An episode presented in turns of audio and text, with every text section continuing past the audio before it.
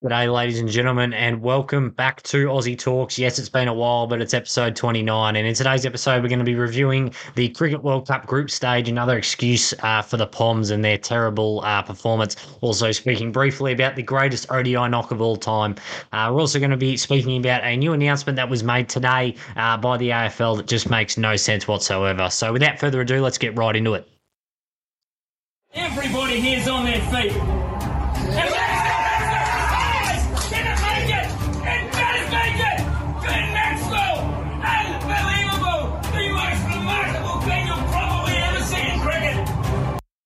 So after a very long World Cup campaign that just seemed to go on and on and on, uh, Australia in the semi final. It was an absolutely shocking start for them. Their first two games were, were absolutely dreadful.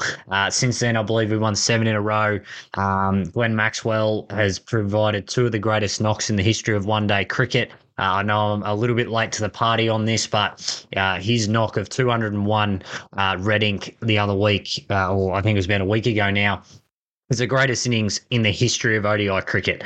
Um, only the only competition to that might have been his 100 off like 39 balls a couple of days prior, but that was absolutely sensational. I went to bed with Australia five, uh, know, what, five for 60 or something like that. So I was like, yeah, we're going to lose. Well, we'll still qualify, but we're going to lose to Afghanistan, um, which is pretty poor. But uh, his innings, it, it just provided uh, a spectacle that I don't think ever will be replicated. You know, we're, we're taught as cricketers to move your feet, get your feet in a position to to use your hands and your wrists. But you know, after his body went full full body cramp, it was all wrist, it was all just upper body strength, and it was absolutely sensational and the greatest ODI knock, and it is not even close, and uh, it is not. I don't want to say the term in the conversation.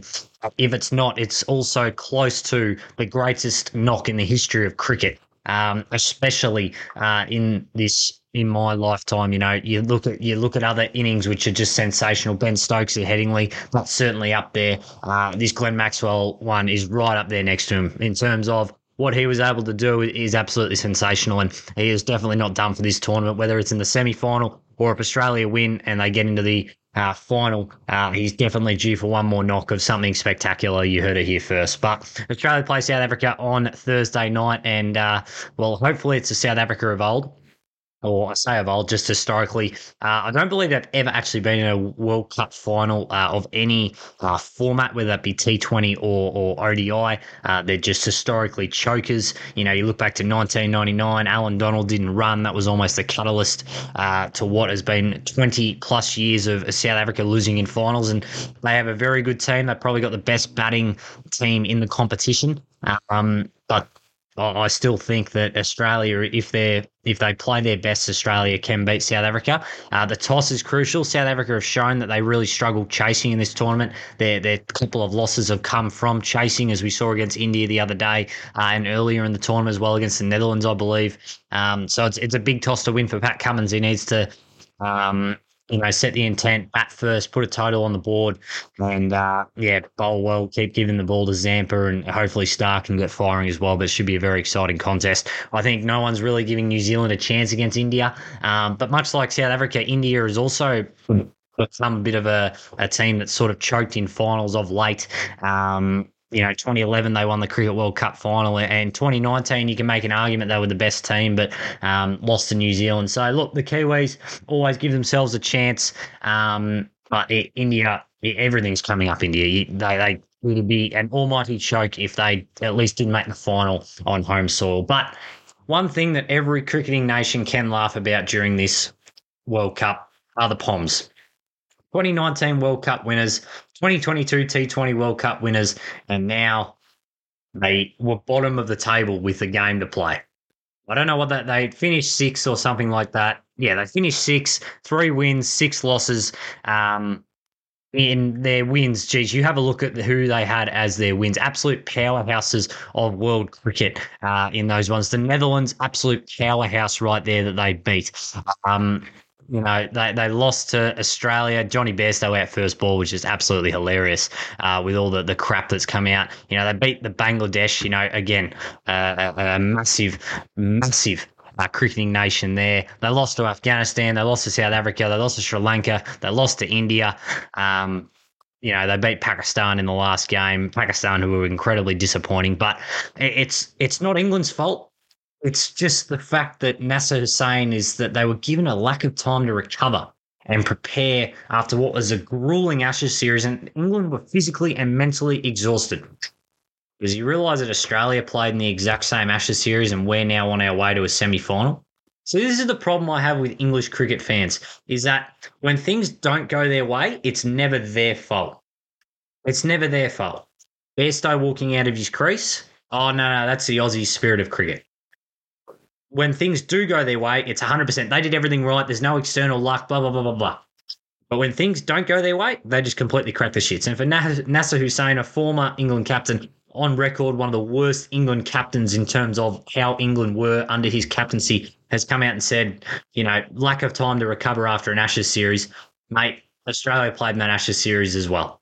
And you know what? We actually have the Ashes as well. So, um, just another typical excuse for the English. And uh, another thing we can laugh at. Uh, Morgan, you know, he's been real quiet this World Cup. He hasn't piped up like he did during the Ashes series, but um, yeah, to, to have England lose to the likes of, you know, Afghanistan, the Netherlands, uh, some of the biggest upsets in the history of the Cricket World Cup. So great joy for everyone there, regardless of uh, what nation you support. But hopefully, we'll have a very uh, two really good semi-finals and a big final. Hopefully, Australia uh, can pull it off in the end, but we shall see. Glenn Maxwell will make hundred again. He's not done yet, and uh, he will win man of the tournament uh, for his unbelievable knocks so far in this World Cup.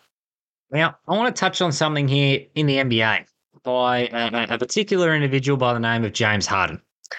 Now, I am yet to understand why any professional basketball uh, organization believes that James Harden is the answer to winning. He was on the Rockets for no, no, sorry, backtracking. Before he was on the Rockets, he was on the Thunder. In that 2012 final series, he averaged about eight points. He absolutely stunk it up. So big game performance from the start of his career. Trip. Then he went to the Rockets. He was pretty good on the Rockets. Won an MVP, great regular season player. I'm not doubting his ability in the regular season, but then it came 2018, Western Conference Finals, Game Seven. Here's the moment. Rockets. They were 3 2 up in the series. They could get to go home. Tied series, chance to go to the NBA Finals where they would definitely beat the Cavs.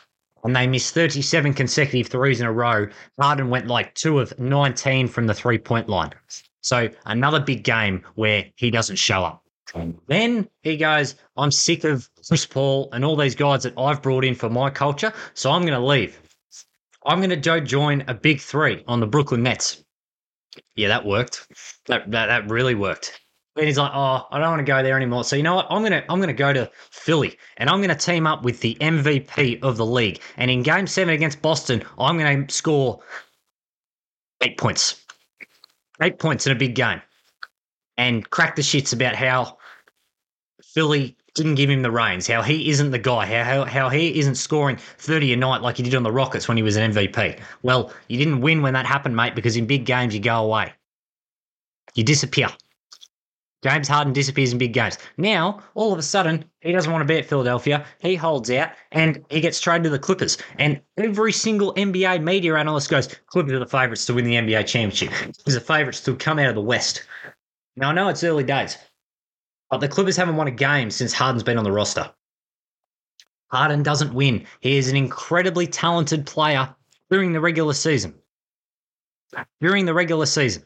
But when it comes to the big games, when it comes to the clutch moments that separate you, separate the great players from the all time greats, he's nowhere there. And it's more the fact that the NBA media keeps buying into the fact that James Harden is the answer. And the fact that the Clippers keep thinking if we get these guys who don't show up in playoffs repeatedly, repeatedly, repeatedly, that we're going to get over the hump.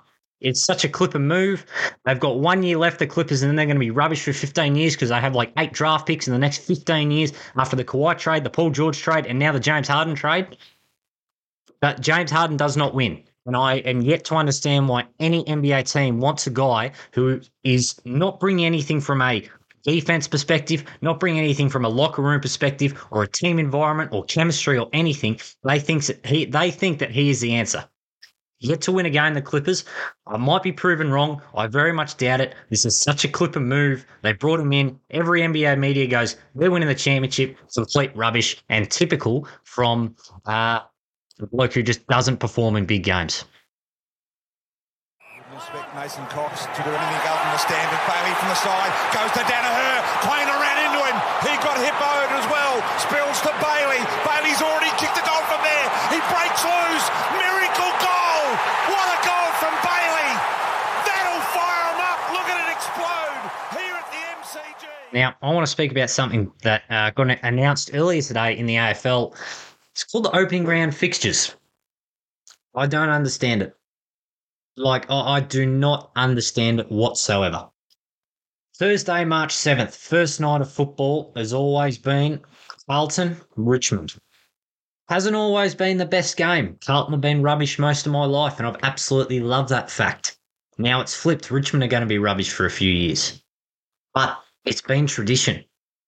Correct me if I'm wrong, but I feel like there's only been one game in my lifetime where the first round hasn't been Carlton Richmond, and that was when they did the rematch in 2022 of Bulldogs Melbourne. I believe it was on a Wednesday night. But opening round, first of all, they've only got eight teams playing. I do not understand it. First game, Sydney, Melbourne, SCG. You know the last time the SCG got a good crowd? It was Buddy's farewell. One of the best players of the last, or arguably the best player of the last 20 years. For that, every single Sydney game is not even three quarters sold out. You have to go back to Buddy's when he kicked his 1,000 goal for there to be a crowd over 80% full. That's the game to start the season. When you've got Friday, March 8th, Brisbane, Carlton at the Gabba, I've got no issues with that. Prelim final uh, rematch at the Gabba, I do not mind that at all. Then this is what really gets me here. This is what I do not understand um, about this opening round fixture, despite the fact that like half the half the uh, half the clubs aren't playing. Saturday, March 9th, first round of the AFL season. Get the pies in the oven, get the beers out, backyard with your mates. Gold Coast versus Richmond. A team that has never made finals versus a team that is bottoming out. At the amazing, always high attendance full Heritage Bank Stadium. I went to Heritage Bank Stadium early this year for a St Kilda Gold Coast game. First of all, it's a terrible game of footy, but there was eight people there, and I'm not even joking. And there was probably about three of them that actually knew the rules, and somehow I was sitting within those three Gold Coast fans who actually knew the rules. No one cares out there. First of all, the stadium's 35 minutes out of Surfers Paradise, so it's way out of the way, and no one cares. And then Saturday night, you've got GWS Collingwood again, prelim final rematch at Giant Stadium. I do not mind that at all. The Friday night and the Saturday night games, I do not mind. The AFL is simply doing this because the first round of the NRL season is in Vegas. So what they're trying to do is tap into that New South Wales and Queensland uh, watching and viewing population that want to watch something that's happening locally. And since the NRL are in Vegas, they don't have that for the week. That's all they're trying to do. This will last one year. This is what the AFL does. They try to create a utopian league in an imperfect sporting body. It does not work. We do all these incredible changes. AFLX, it's going to revolutionize the sport. Two years it was out, and the worst thing ever invented. Umpire dissent. We're going to bring that in. It's going to we're going to set a standard for the, all the young players in in uh, Australia. When's the last time I got called? Opening round will last one year, maybe two if they're lucky. Andrew Dillon, probably not your best start as AFL CEO, mate. You've got nine teams not playing. Sorry, my mistake. No, you haven't got nine teams not playing. You've got 10 teams not playing. My mistake. 10 teams not playing in round one. I, I, I just don't understand it. But no games in Victoria. No games in Victoria. Why? Hmm. Victoria is the lifeblood of the AFL. I'm sorry. You have a look, Collingwood fans, as much as, you know, they're Collingwood, they got 100,000 members. Richmond, they got 100,000 members. Melbourne, they'd have close to 100,000 members. Your big clubs are in Melbourne. You're not even playing there. It's not even like you're playing out in WA, where they've got a big supporter base. You're playing in New South Wales and Queensland to try and capture the NRL viewing audience when the NRL is in the States. And I just don't understand it. Your key supporter base is in Victoria. Stop going away with it. As, as Neil Mitchell said today, it's silly. Victoria is the heartland. It is, yeah, yeah I don't know. I'm lost. Typical AFL just changing stuff for the sake of changing stuff. All right, it's time for Jordan's big call.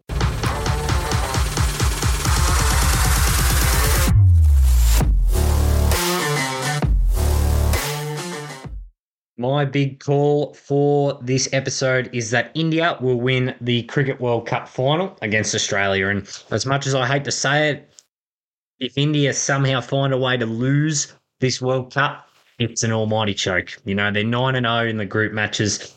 Didn't really get challenged. They they did everything with a, a fair fair degree of comfort. Um, they smashed teams. South Africa they absolutely killed. Um, you know that were a little bit faulty against us at right at the start of their batting innings, but um, oh, I, everything's coming up India. You know, the conditions suit them. They've got a really well-rounded attack. Um, they're they're batting. You know, Kohli again showing why he's one of the best in the world and, and one of the best that I've seen. Um, now it would be great to to see uh, him fail and uh, India fail, but uh, that's what I think they'll do. I think they'll play Australia make 350 plus and then roll us um, yeah for nowhere close to that total. So hopefully i'm wrong but we shall see what happens. That means that uh, hopefully the Kiwis will get up tonight, and uh, this call is completely wrong, but uh, we shall see what happens. But thanks for tuning in to episode 29 of Aussie Talks. I know it's been a while. Weekly episodes coming in for the foreseeable future. We had a chat about the Cricket World Cup. We had a chat about James Harden, how the fact he just doesn't win, and every organisation keeps recruiting him. I just don't understand it. Why the NBA media also think he's uh, the man when he's just not. And also the AFL just changing stuff again for the sake of changing stuff. The opening round uh, is completely just uh, not an idea that's going to work. 10 teams uh, that aren't playing. And uh, yeah, Gold Coast Richmond, that just, I don't understand that one. There'll be about eight people uh, in team, maybe nine. Uh, if they're lucky, knowing the, the Gold Coast population. But we shall see what happens. Thanks for tuning in, and I'll see you next time on Aussie Talks.